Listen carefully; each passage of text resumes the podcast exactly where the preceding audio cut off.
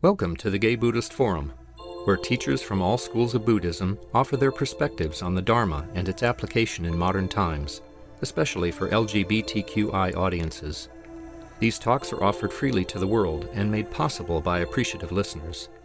If you would like to support our efforts to share the Dharma with underserved audiences, please visit gaybuddhist.org. There you can donate, find a list of upcoming speakers, or enjoy many hundreds of these recorded talks dating back to 1996.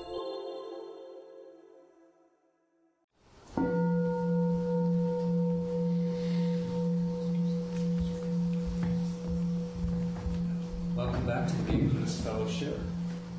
Um, before I introduce our speakers, our tradition is to go around uh, the room first and introduce ourselves. Um, and just by show of hands, is there anyone here for the first time or returning after a long visit, a long absence?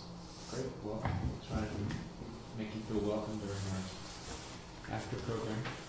So, uh, my name is Tom. My name is Stu.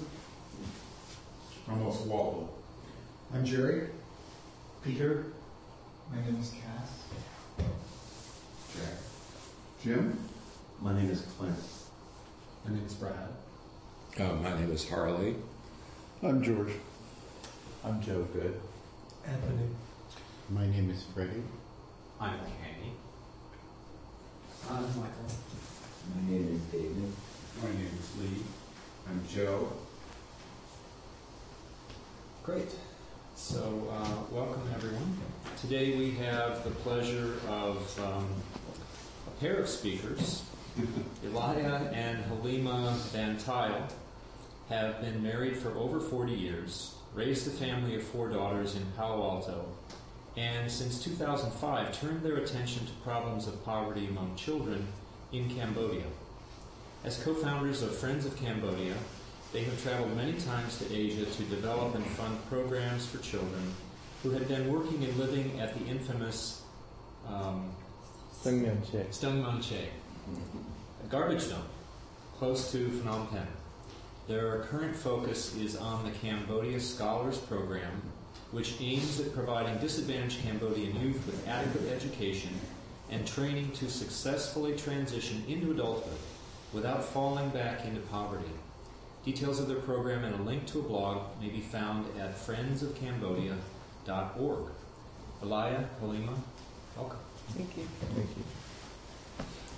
Well, it's really a pleasure to be here, and uh, we've been looking forward to this, and it's really forced us to get together a slideshow of the latest uh, latest photos too, so that's nice. Um, before we launch into that, though, I, I think maybe we should explain a little bit how two people living in a suburb in Palo Alto ended up in Cambodia because we don't have any Cambodian relatives or anything.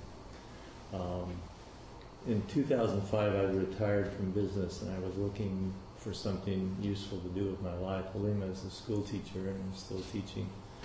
Um, and I looked into a lot of things and decided that I wanted to focus on, on poverty. There's so many people suffering in the world, and I thought, well, you know, maybe there's something I could do about this. So in 2005, I traveled around Asia with a friend who has a small philanthropy, a, a guy named Mark Gold, who has a philanthropy called 100 Friends Project. And I just said, I'll do some promotional materials for you if you just let me tag along behind you for a while. So I was seven weeks in Asia with Mark. Uh, we went through Thailand. We saw a lot of different poverty situations there. Then we went to Cambodia, and then also to Indonesia, where um, I visited Banda Aceh a year after the tsunami hit. That was a uh, a biblical experience. I think it was just the, the flood was amazing there. Uh, but the thing that that touched me the most was going to a garbage dump you know, outside of Phnom Penh, where there's many, many people working as scavengers because they have no other alternative uh, to survive, uh, including many children. So that's where the, the story starts. And I think what we're going to do is just tell you our story. Uh, uh, there's so much that's happened in six years that we're I feel like we're going to race through this, but we're just going to give you some of the highlights of what we've been through in this period of seeing real need and, and wanting to help, and then, then trying in, in a small way to, to help at least a, few children there. So that's where the slideshow starts. And my part was, um, I remember several years ago I had a, a Cambodian refugee who was a custodian in my class, and he would come in and after school, if he saw some geometry we were doing on the board, he'd go, Halimah, you could, and he would write up a whole thing for the children. And I said, Tech, what, what's your deal? And he says, Well, I want to be a math professor someday. So here he was as a janitor, having survived in the, the woods of, of Cambodia during the Khmer Rouge and escaped to America. So the seed of Cambodia was definitely planted there. And another thing from long ago was a Thich Nhat Hanh saying, the garbage and the rose are one. And it had always bothered me, like, what do you mean, the garbage and the rose? And, and so I think that has been a thread of, of me discovering how this story that came into our lives is um, really at work in trying to reconcile these things of beauty and, and all of our shit. So I'm going to be facing you and looking at the screen here, but you'll be seeing the same thing I'm seeing here because I just feel more comfortable facing you. Um, as you see from the banner here, we have uh, an organization called Friends of Cambodia, which is, is our fundraising organization. Um, so that's what that's all about. And if you're um, if you're interested in checking out uh, more about the situation in Cambodia, we have some cards out there that you can pick up a card and it has a website on it if you're interested in that. Okay, so dump children in Cambodia being moved to health.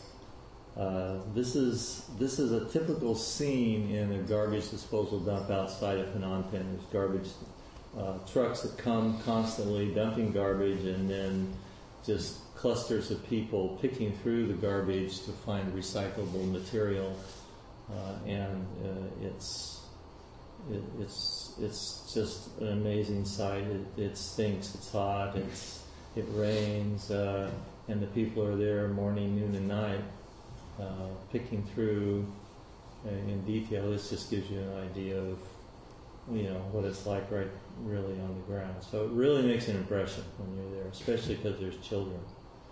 And so there are children working there all the time. This girl, I know this girl.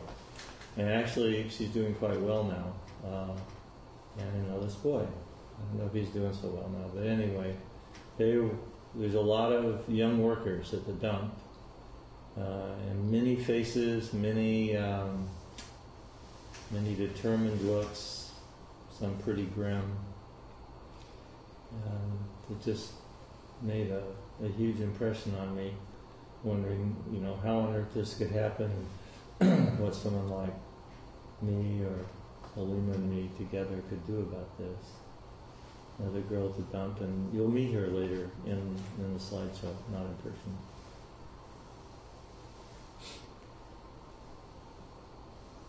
And there's families that dump, many families at the dump. This is very common. This is like a mother with three children who's been uh, abandoned by the father. That's just very, very common in, in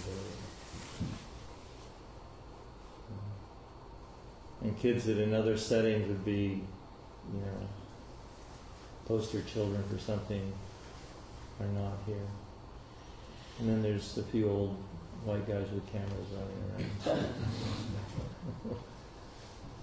uh, at the dump also, there's a lot of makeshift shelters. This is actually kind of a palace compared to a lot of them, uh, where people live uh, because they have no other place to live and they're just sort of squatting, squatting on the land. They had, if you notice in that picture, also a little Buddhist um, shrine to the ancestors.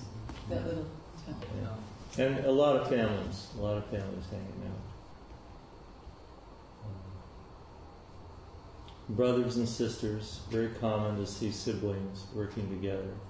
You know, the parents send them out to work out of desperation. This picture always touches me. You know, I took this picture, and uh, you know, this is a brother and a sister walking through this wasteland, and uh, you know, whatever they're happening in life, I, I, you know, siblings are very close in Cambodian families, and you know, I wish them the best.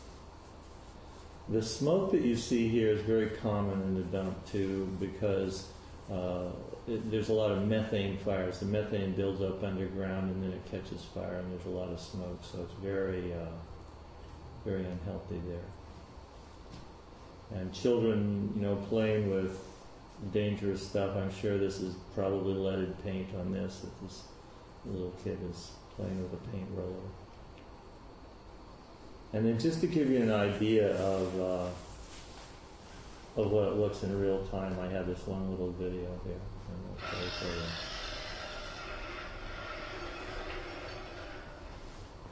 Cambodia, just outside Phnom Penh, there is a waste disposal site for people picking garbage day and night, looking for anything of possible value, trying to survive another day. Many of these are children, not in school, some too young to work, afraid of many dangers, all living in poverty, hardly able to imagine a future which does not resemble the present. This unrelenting drudgery is the backdrop for which a thousand different young lives play out.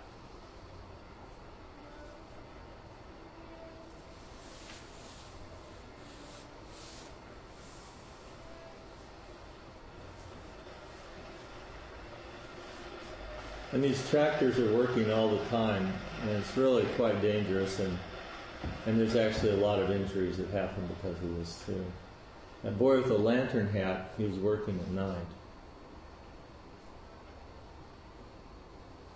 And uh, this is very common too. This is a mother and a daughter and a niece, I happen to know in this case.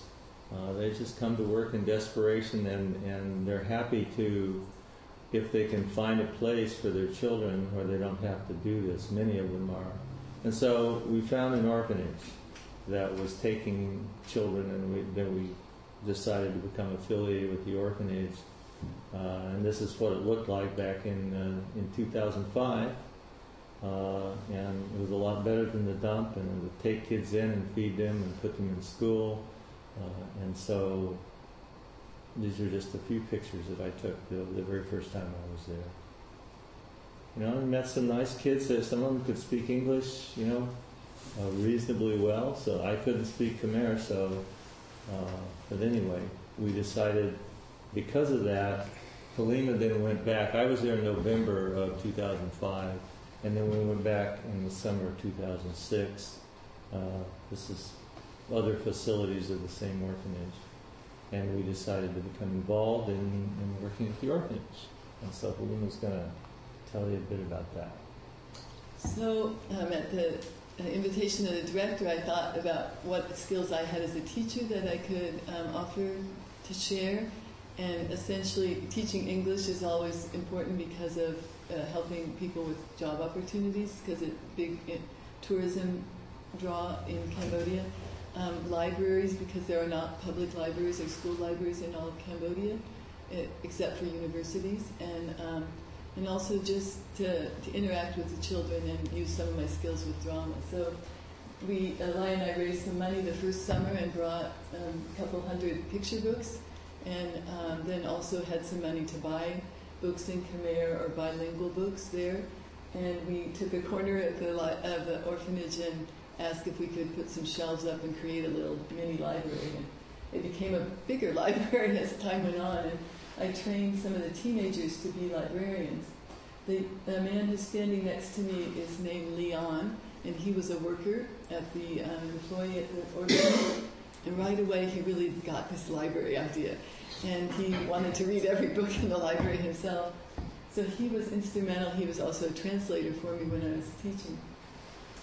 I found a number of books, including this one, which tell the story of Cambodians, and they were so fascinated to see themselves in a story or something about their heritage. And this one was bilingual, and again, um, just the idea of how books are used in, in the American schools, where kids would be comparing or asking what the character's feeling, and all of that is not something they've ever experienced. They they would just pronounce their textbooks in school, and that was what books were to them. So it was really wonderful to open that world. And uh, this woman in gray next to Leon, to the right of Leon, is, looks like a kid, but she's actually the head librarian at the university, Pannasastra in Phnom Penh. She herself survived in the years of, of the Khmer Rouge and, and was able to share with the kids her own journey as coming from an abusive family and many tragedies to become the head librarian at this university. Uh, as you can see, we had lots of fun. The, these were some of the librarians, and um, there were always time for laughter. And we uh, acted out a lot of the stories, so I brought drama into the picture, and we were acting out in, in English and also Khmer, so they would be, even people who couldn't speak English would be saying the story of whatever the folk tale was in English, and then they'd say it in Khmer. And I also helped to train the, the older teenagers to read and not just pronounce the words again, the story, but stop and ask people what's their favorite part or what they think is going to happen. As you can see, it's like these young librarians took their role very seriously. This is a wonderful mural. Um, so Leon, the, the employee I, I mentioned, he got a friend of his who's an artist, and we hired him to help the children create this mural in the library. So the walls were just alive with beautiful, creative children's art. Was that the Buddha? Yes, it was, yes. And, and, Buddhism, of course, every time we come and every morning and every evening, you're always bowing in the tradition of Buddhist culture because Cambodia is a Buddhist country. Um, so Leon, took, one, I, one idea I planted was the idea of mobile libraries, bookmobiles. And he took this idea and created this thing became the roadshow. So here he is with some of the, the young people, and he created not only a truck of books that they would take out to rural villages and to the dump where they'd come from, but also a roadshow that involved uh, skits about HIV, AIDS, um, landmines, domestic violence, trafficking. So they would basically spread out a tarp and gather an audience. This one's at the dump, uh, right beside the dump, so people would stop their work and come over because they'd have a loudspeaker generator. And kids would gather, adults would gather to hear the show and the message. And there was always humor in it. They had various characters and enacting even the grimmest tales, there would be parts of it that was humorous. Wear costumes, outrageous costumes, makeup, that was always fun. and uh, out, you can see to the right of this one, some of the scenes, this one we went to, literally right on the edge of a rice paddy. So people would stop their work. This was yeah. not. Was a rural village. Rural village that they would go to, and um, this ghost, the, the guy there in the white and the big wig, is a ghosts are a big part of Cambodian culture and lore and so man, this, this kid got everyone's attention, including some of the little kids who started moving backwards. Thought he was real. Thought he was real. yeah. And traditional Cambodian culture, they, they um, even though these kids are dressed in jeans and, and t-shirts, they uh, definitely learn about their culture. And they, these are two of the youth in our program now who ha- had the opportunity through an NGO to study Cambodian traditional dance. There's always question time to see if you got the message and games. These two kids are trying to pop a balloon for a prize. it's a very, very popular part. Leon, we noticed he was like magnetic, like he could just work a crowd. These are all kids who are strangers to him. He's kind of part camp mm-hmm. counselor, and this is one of the teenagers who herself had been trafficked by her grandparents mm-hmm. after her parents were d- dead, and it found her way to the center. And again, this center is not a pagoda, but just part of the, the rural village, their, their gathering space. Yeah, so the Buddhist images everywhere. Yeah. Again, reading with children. And it wasn't all fun and games. The truck very regularly got stuck in the mud. This is going out to a rural village, and the kids would all pile out and try to and work together, not try, until it got unstuck a moment. This is a youth in our program that I um, remember this day well. There was like a monsoon rain, and it was taking place in a little tin roofed building, and the reading was going on despite the downpour of a monsoon, and 70 children were crowded into this place, all hearing stories at the same time, and it was working. So I'm, I will forever remember that. Field trips is a part of something I started there because this one to a, a monument called Independence Monument. Some of the kids had never been there, and it's um, a way to show them about their own history of their country, and also I have them sit and sketch architecture features so that they are learning about their own heritage. And there's one of the drawings that didn't show up well, but they, they're really amazing artists, many of them. I also saw an exhibit of uh, a Cambodian artist who'd studied in France, and he'd studied modern painting. He was one of the few modern artists in Cambodia. He'd come back to the country. And so we took the kids, the youth, to this exhibit, and they sat in front of the paintings and spread them out, me I had to draw them or write about them. And they asked me, what Halimah, why is this woman sitting on books? And then I said, well, why do you think? And oh, because women can't read in many, in, women can't read in Cambodia, she thinks they're chairs or stools. And um, so they interacted with these paintings, and this artist's name is Kin, Yu Kin, and he will later figure into our story.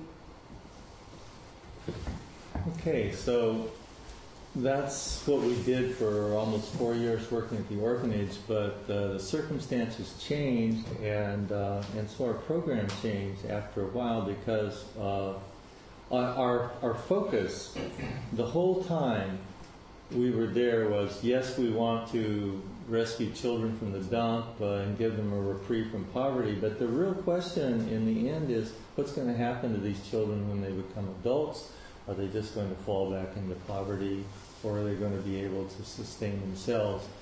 And one of the, I guess you could say, disappointments of, of what we did during that time was we found that we, we felt that the orphanage was not preparing children, well, most of them at least, well enough to really survive as adults.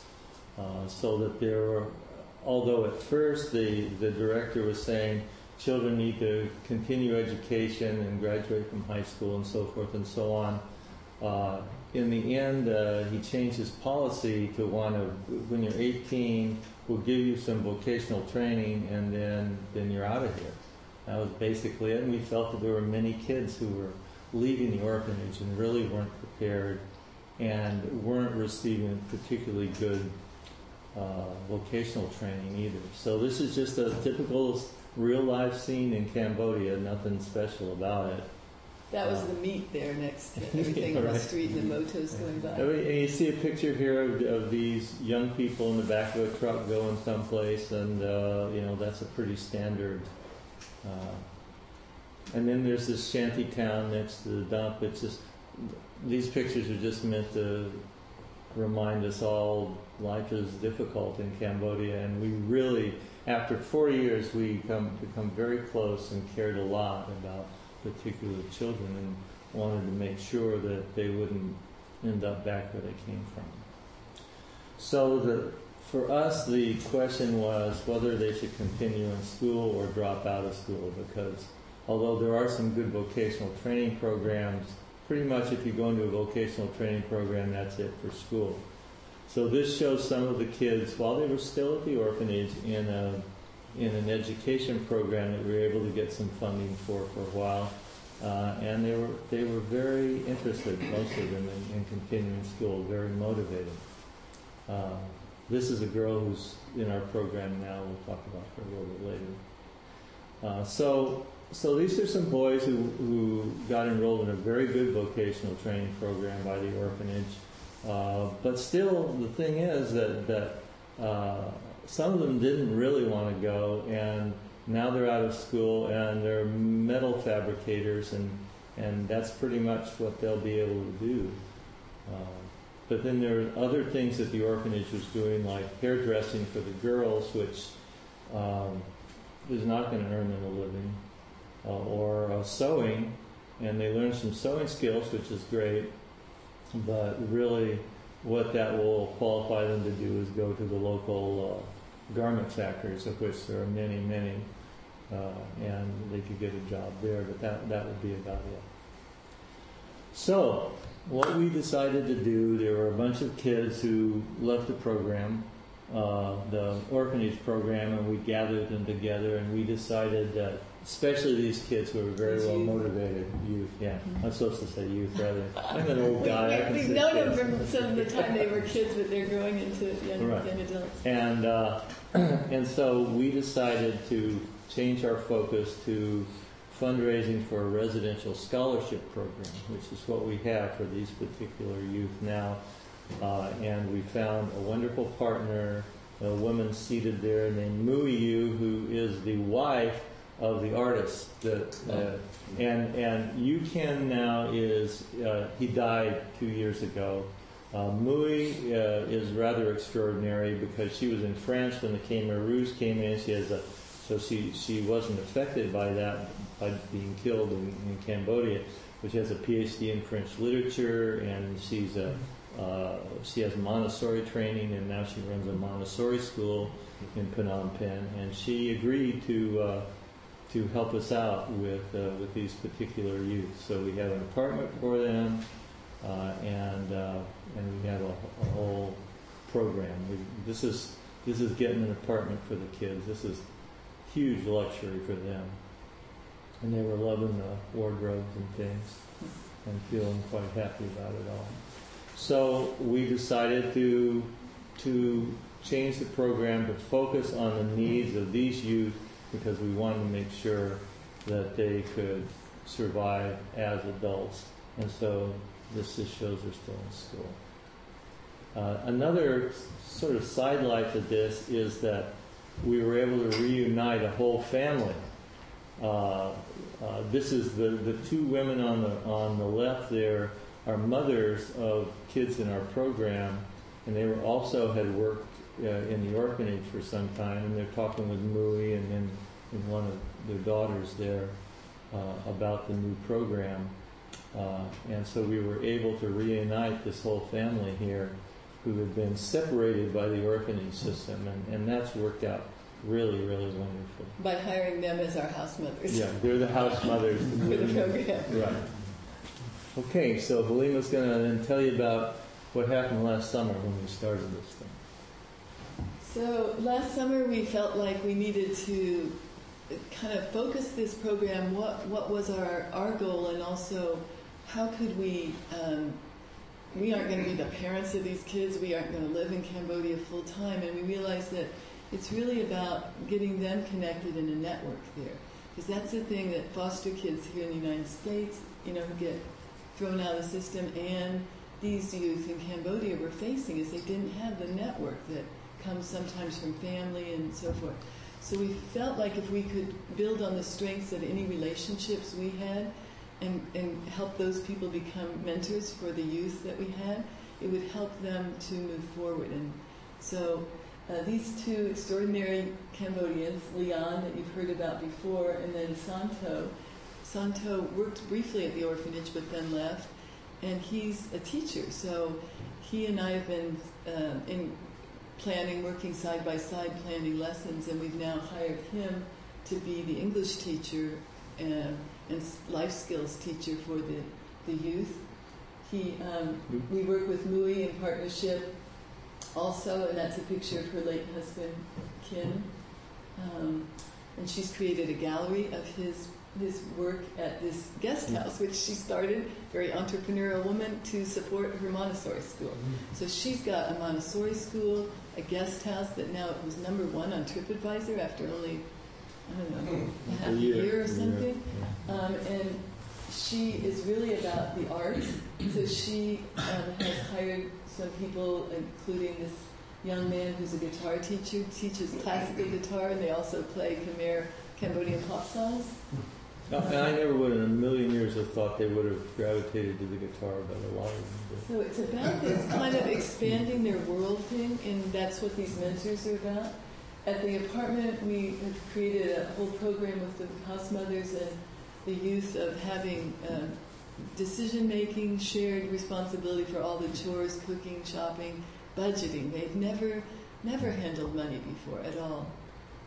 Uh, they have a chance through our partnership with MUI to do online um, computer work at the Siamatre Montessori School, and they study Khan Math Academy, um, a wonderful program that my own students study here as well as, as English.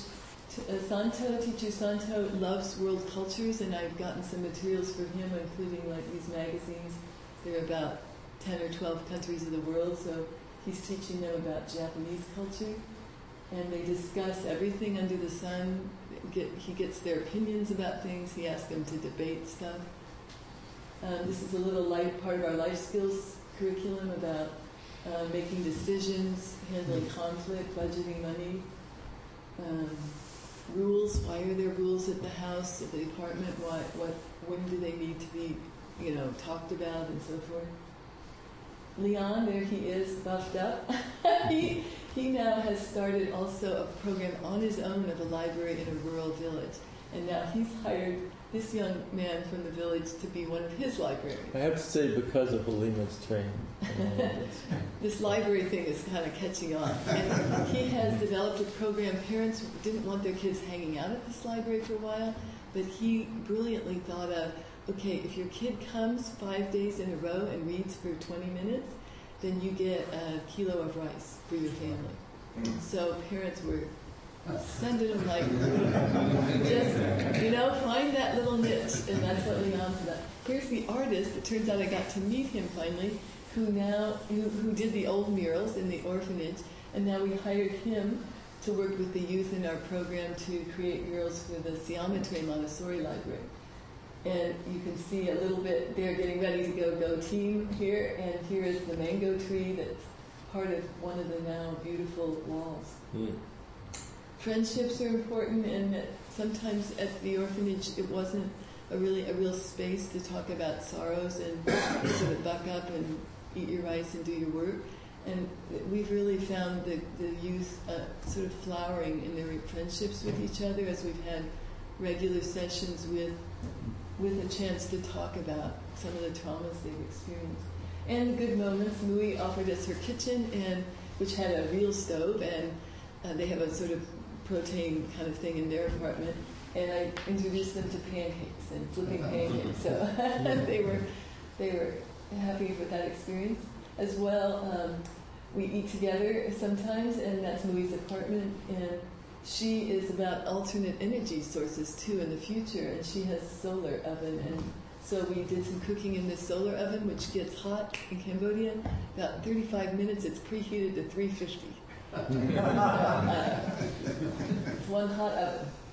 A new playground just opened in Phnom Penh, the first ever free playground for everyone, and so children, families, just off the streets who are living at the dump come here, but only at night because it's so hot in the day. You wouldn't couldn't touch the structures, but we went there to celebrate its opening with all the youth, and they had never experienced this during their growing up. So we were all kids again, and, and it was a great moment. okay, so uh, I just got back from Cambodia three weeks ago, so uh, I was there to follow up to see how things were doing, uh, see how the kids were going, and uh, and also to think about the future, and also to. This is a process now we're going through of deepening our relationships with these kids. There's a tendency in Cambodia to put a happy face on everything, and I was there with a friend from from Canada who also raises money, who has a Cambodian wife, and we we spent a lot of time like hours talking with these kids and, and encouraging them to tell about their lives uh, so they could really say what they've been through. And after I heard all of their stories, I, I will never complain about anything again. Oh, I didn't know. you're, on, you're being recorded. okay. So, so I wanted to do something which is a little bit of trick photography, but uh, but it really expresses what I feel is really true and what I found with these kids. I want to show some photos of them a couple of years ago when they were at the orphanage, uh, and then some photos now. And of course, the photos now are very flattering, but I still feel it, it it's it They're speaks really blossoming. Right. It's really We, we went on a vacation, so this is just a picture of some of them during the vacation. Some of them have never gone on a little trip like that to the seaside Thanks. Who knows? Okay. So this is Sanoy a few years ago, and this is her now. And Pisette and his sister Vitika, and Pisette and Vitika. Two more sisters. And this girl who is a fish. and her sister. And this was, we were down in Sihanoukville at the South China Sea for our vacation. Mr. Nguyen, Mr. Ray, and very cool. So, in our program now, nine of the kids are in high school half day. One's, one's going to university and one's still in elementary school, Siametry School, Mui School. And that's all you get is a half day in Cambodia. So the other half day, they go to Siametry School, which is Mui School, and they study English, and this is Santo again. Uh, and we're very big on life skills, as Halimah was explaining, and uh, they just really get along really well. This the the woman in the with the handbag is the Cambodian wife of the guy over to the right, and, and the baby is hers, not any of our kids. Uh, and they just get along really well. And the families, this is the family I talked about. Uh, and this is the mom and the other daughter uh, who are also in the program. And I, I'm especially moved by the mothers because these mothers have had very, very hard lives. I mean, I, it's too long a story to tell, but, but you know, this is the first time in their life they've ever had any free time, ever had any any time to, to have fun and be what we would think as human beings. This is just a remarkable picture. This is a miracle. This picture First you're time they've looking seen the sea. Right. They're grown-ups. And- Four, four hours away from where they are. having fun, yeah. Uh, so I mean, she looks like she's been, a, you know, a gracious, regal woman her whole life, and, and she hasn't. And so networks, we're still big on networks. MUI is is crucial to this. And the lady to the left there is Lotai, who's the wife of our friend, and she just she she gives an interesting sort of uh, uh, role model for these kids. The kids are involved in plays at Siametry School. This was a play about a, a, a Buddha's previous life called Savanasam. Uh, and and Pisette works part time at the guest house and you know chats up the foreigners a lot. Uh, and they all have their dreams. Uh, and and we're going to get them through high school and, and through university if possible too. She wants to travel. He wants to do that. She, she's way too nice to do that. I know because I worked in banking. And she wants to save the world through the program. Yeah. It, it, the, at first, she had this sign that said "International Relationships," and I said, "No, that's not quite it." uh, so anyway, so that's that's where we stand now, and uh, so it's been a rewarding trip, and uh, and we're glad we did it. So, we wanted to leave a minute or two for questions, Yeah. or we, we're here afterwards too. But we just wanted to say we, this this idea of you know rescuing someone is something that's really grown in us, and and it doesn't it isn't just going and rescuing someone. And it's really I think the Buddhist teaching of um, trying to eliminate suffering in the world and the causes of suffering, and and that happens for all of us every day, right right next to us. And so it's not necessary to go anywhere, but we ended up getting in Cambodia and learning some of these lessons there. We feel the richer for it, but we feel this notion of poverty is, is not just an, a, a condition, but it's a it's a whole uh, you know set of environment. And one of the girls said it really well. She said, "I used she's the garbage dump girl, and she says I used to have small ideas, but now I have big ideas." And I think she's like expanded and seen through the arts, through this education and network, what's possible. So we aren't out to change Cambodia, but I feel like somehow these lives we're connected to now, and we feel a real commitment to changing and helping, and they are certainly changing us. Does anyone have any questions? I I have a couple questions, maybe. you can ask. One, I'm I'm wondering how you, how do you negotiate with the parents when you identify a child as an appropriate candidate, and then what happens with the relationship between the families. And um, I'm wondering what benefit you might get from interacting with other nonprofits. Some of, there are lots of really big nonprofits Yeah. in Cambodia. I'm wondering Mm. how, how, how that works for you, or how compatible working with them. The negotiating with the parents is, is interesting. We, we really don't do it personally because of the language barrier, but that's what why MUI is so important, MUI, because she does, and also Pisette, the, the, the, the young man in this program, he did a lot of talking to parents too. And so when we started the, uh, the apartment, all the parents were invited over to see what it was and to allay any fears that they might have because they hear about foreigners coming and trafficking their children, you know. But when they saw that it was a nice place and the kids were happy, And that And that- Louis Mui was established and obviously a good person, and uh, that's that's how that happens. So it's really through intermediaries. And as far as, as dealing with, with larger NGOs, I mean, we are affiliated with a large NGO uh, called Give to Asia. That's how we raise money for the program.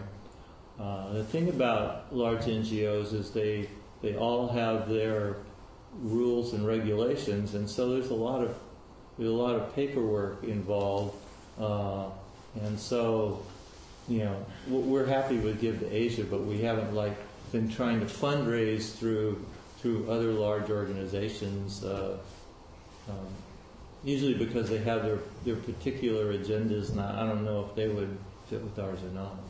So we, we haven't done that. We're always open to, to new ideas. Though.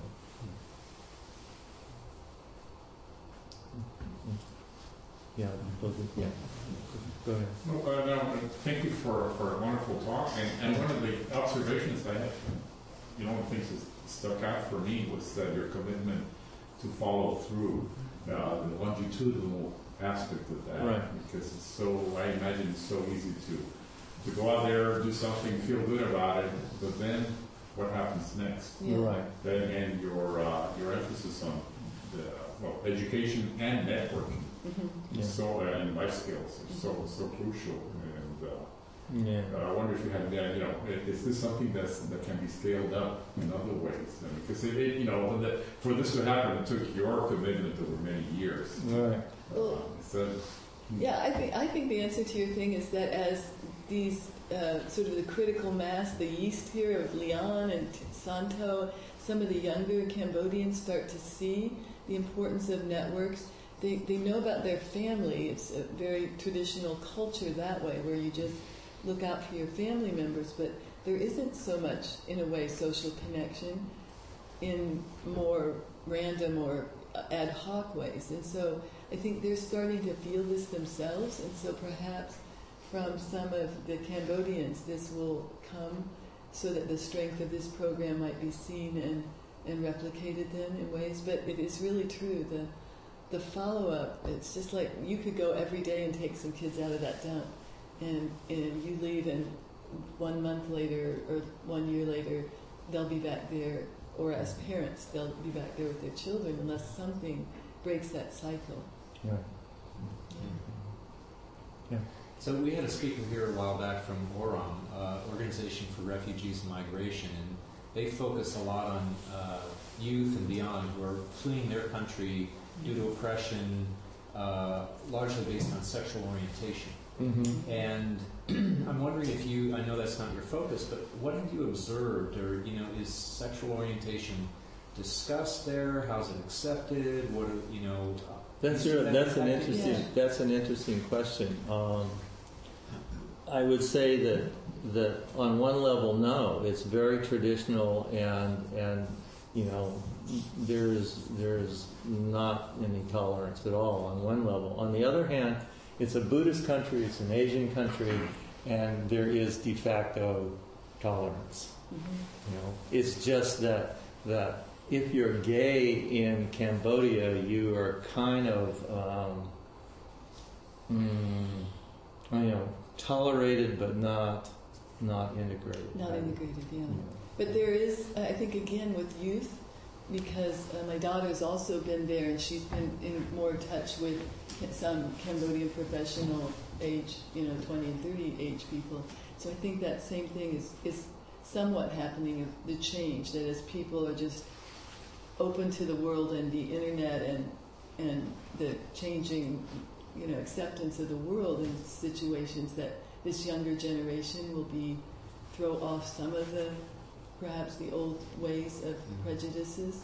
Um, but also there's a, I mean, we've seen a very some very openly gay teenagers, and they don't they don't seem to be stigmatized. I would say in the way of they can be walking down the street or Right. you know dressed or you know in so, in out in public in situations where they don't seem to have any fear, from what I can see hmm. about their And, and the other thing, which I think is usually important, is the king of Cambodia, Yes. who is the son of Norodom Yes. Sihanouk, is gay. yes Is gay. He's yes, gay. he's gay. And living and with- living in in a palace with his yes his lover. lover, Yes. that's right Right. And everybody knows everybody knows this yes Right. And the king of the king's son. the king's son. The king, no, the ki- he's the king now. He's the king now. king now. But he's He's the son of Norodom Sihanouk. Yeah. But yeah, Yeah. right, right. Let's go. So, so things Yes. will change Party in the palace. okay, go ahead. So th- this is uh, another question off in a little bit of a different direction and may or may not relate to your background and interest. Uh, But I I remember being very distressed by Cambodia during the Vietnam War because it had seemed to me that it was, maybe very accurately, that it was a a relatively bucolic society, not, not wealthy, not Western, but Mhm. Without much, without the, the kind of distress that existed over much of the world. And, and then it seemed like they, you know, mass madness overtook them for whatever reasons. And that changed. And so the, the very distressing pictures of the dump at the beginning and, and the situation, I'm just wondering on a, on a wider social scale, is this stuff that's, if, if you know, has always been there, or was that part of the, the outcomes of that? The- reflected. The the dumps the dumps weren't there before before the war. nor that kind of. Um, it was much more like you said, a rural, rural society. They they have incredible resources, incredible farmland. They were always able to feed themselves, and and people were healthy, eating fish and vegetables and rice. So Right. this kind of um, urban poverty and urban um, the the things have a very complicated threads, but um, that Elizabeth Becker. Yeah, there, there's a really good book Yeah. called When the War Was Over by Elizabeth Becker, who was a, a New York Times reporter who was in Phnom Penh from 73 to 75 and then got kicked out at the last minute. Uh, but then was one of three reporters that was allowed to come back and actually interviewed Pol Pot just before the Vietnamese invaded in January of 79. And, and she's a very lucid writer and very clear. And she talks about that period of time, you know, from post World War II up to the Khmer Rouge, uh, and gives us clear a picture Yeah, it's I've ever read really that. well done because many of us remember some way of hearing about the bombing, our country's bombing of the Cambodia, trying to get the Viet Cong, and it's like she really elucidates the sort of world stage of Cold War stuff that in, was involved in that. And But it's not a simple it's, situation. yeah, it's not a simple I situation. think we have time for one Okay. more. Okay. Hi. Um, I noticed in one of your slides you had life skills and there was like little lines. Yeah, And Pat. I, did you get those off Buddhist principles? Because I kind of looked, I was reading it really quickly, but it was kind of, I can't remember what the one was. But Oh, um, do do we have Buddhist principles Well, I as mean, use of them? Buddhist principles as far as the life skills goes. Oh, yeah, well, we Because they're very similar. I was in uh, India and there was a school where they didn't call it Buddhist, uh-huh. but it was Buddhist principles. And so they would come in the morning, they would meditate, then they would talk about how they wouldn't fight with their brothers or sisters because they didn't want It was Yeah. it was the Halimah school of Buddhist principles. Was it? Halimah is a bodhisattva. We, we try to use everything from their culture and, and always like relating that back. So, so as I would teach them other things about managing money or something, we'd look at it, does this match with what you know to be the best pr- practice in life of caring for others as well as yourself. Well, I think you should be brought to the United States. Well, Halimah, Elia, thank you so much. Thank Thank you. you. Thank Thank you you so all. much. It was wonderful to be here with you.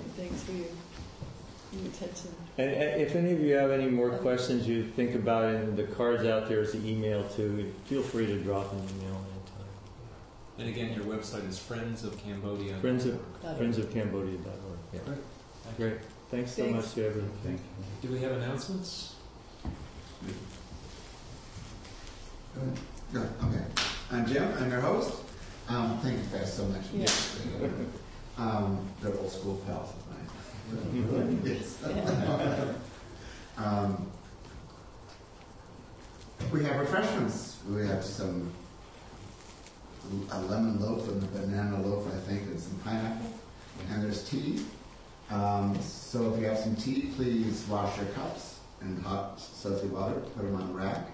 And if the cake crumbles on the floor, please pick up the crumbs because the critters are around.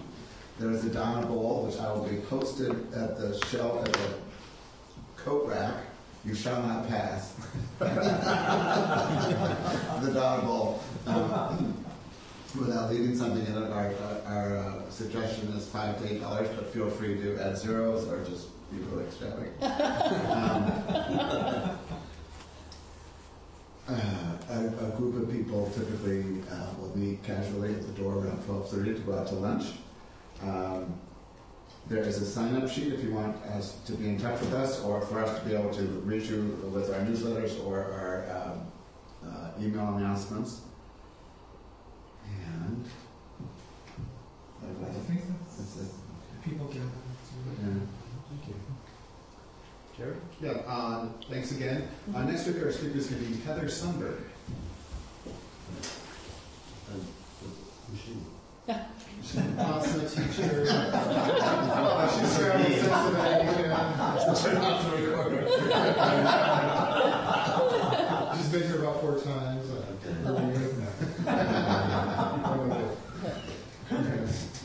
Michael? Some of you may be familiar with a book called The Velvet Rage, which was a, a widely read book about gay people and some of the psychodynamics that the mm, very insightful author has upon how that overlays gay consciousness. And he's going to be speaking two weeks from tomorrow afternoon in a group called the Gay Healer Circle over here at the what's that hospital? Davies Hospital. And I'll, I might put a link on the website if you're on uh, getting more information about Ask Me about that.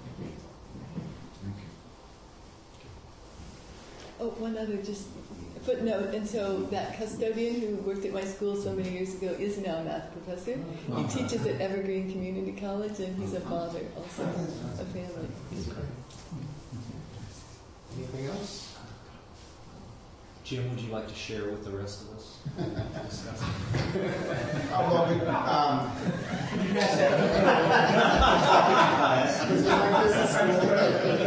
we were wondering if you were going to uh, uh, mention Larry. Oh, thank you. Well, thank you. Um, yes. Um, Larry Wisch, longtime friend and member of the Sangha, passed yesterday.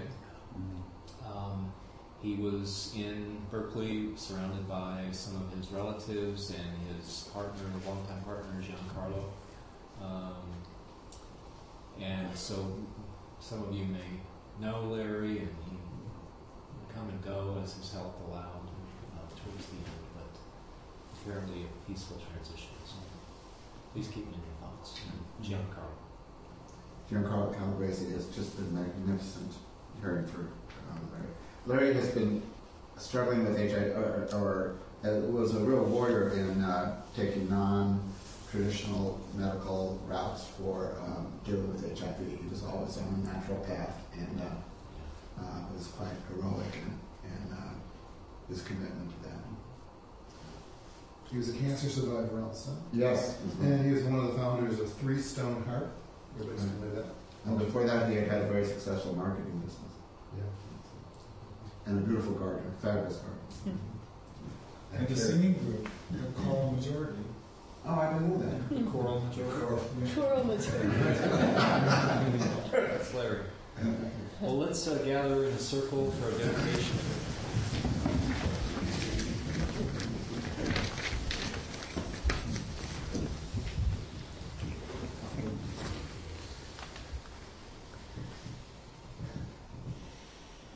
Power and truth of this practice, may all beings have happiness and the causes of happiness. May all be free from sorrow and the causes of sorrow. May all never be separated from the sacred happiness which is without sorrow. And may all live in equanimity, without too much attachment or too much aversion, believing in the equality of all that lives.